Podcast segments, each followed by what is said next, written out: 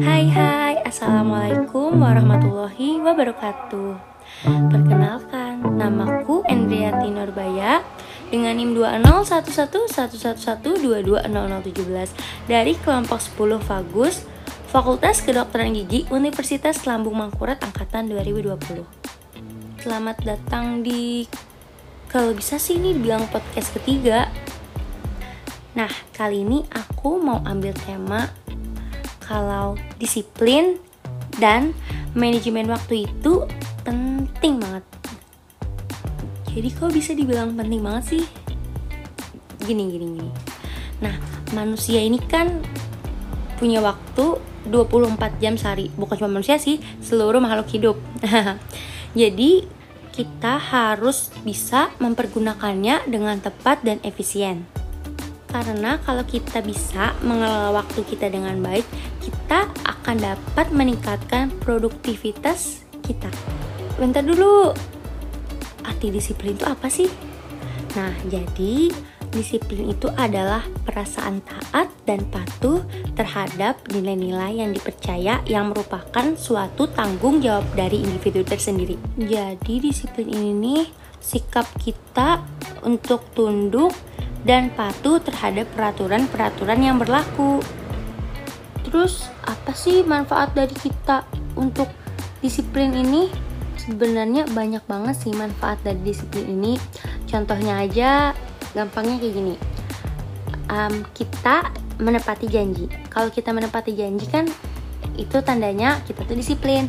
Nah, kalau kita menepati janji, otomatis orang lain akan percayakan. Nah, jadi disiplin ini dapat menambah kepercayaan orang lain. Jadi, no karet-karet nih buat orang yang disiplin. Maksudnya gini, kalau janji jam 2 siang harus sampai di tempat jam 2 siang.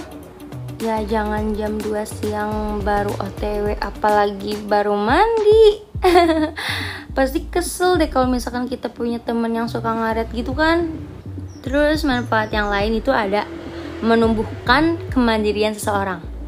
Otomatis kan kalau misalkan orang disiplin tentu orang bisa mandiri. Terus ada juga hmm, mengajarkan keteraturan pada diri seseorang.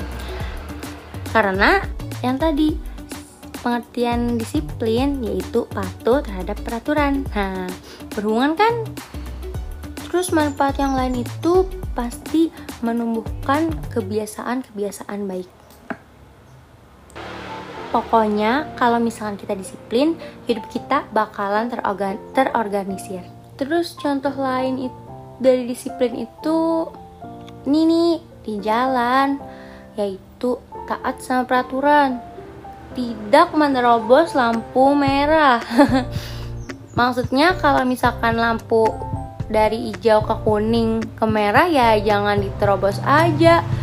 Ya tunggu aja dulu paling berapa menit sih daripada bahaya kan kalau misalkan kita nerobos lampu merah mana bahaya mana kena tilang hmm, double kill nah terus kan sikap disiplin ini gak jauh beda korelasinya sama memanajemen waktu dengan baik. Um, jadi sebelumnya manajemen waktu itu adalah proses perencanaan dan pengendalian secara sadar terhadap waktu yang dihabiskan untuk kegiatan-kegiatan tertentu. Kegiatan-kegiatan tertentu tersebut terutama untuk meningkatkan efektivitas, efisiensi, dan produktivitas dari seseorang. Nah, jadi disiplin sama cara memanajemen waktu dengan baik itu sangat berhubungan. Terus apa aja sih caranya atau tipsnya? Hentikan kebiasaan menunda-nunda. Nah, kalau menunda-nunda ini kan artinya kita tidak disiplin sama apa yang telah kita buat. Terus buat jadwal.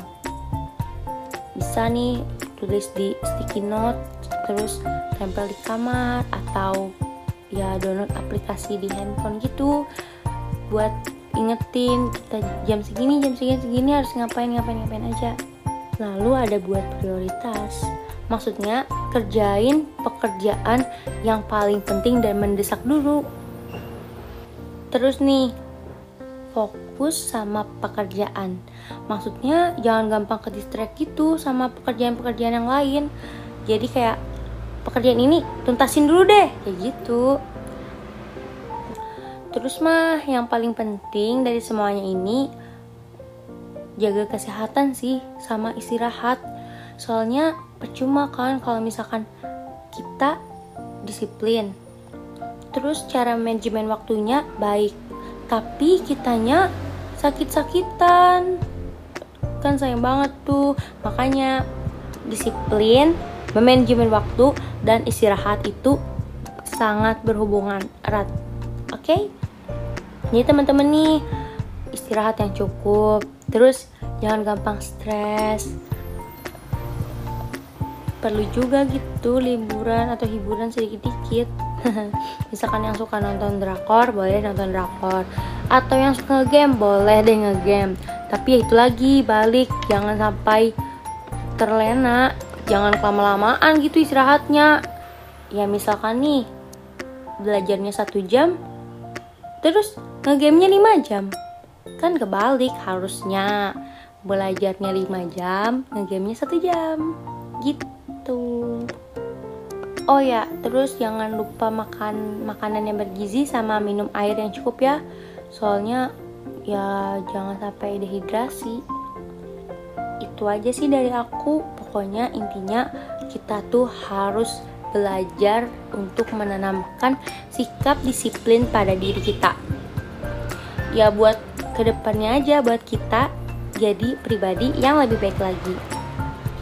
Oke, sekian podcast dari aku salah hilaf mohon maaf. Kalau misalkan ada kata-kata yang nyakitin dimaafin ya. Jangan dendam biar kita temenan terus. Oke deh bye bye wassalamualaikum warahmatullahi wabarakatuh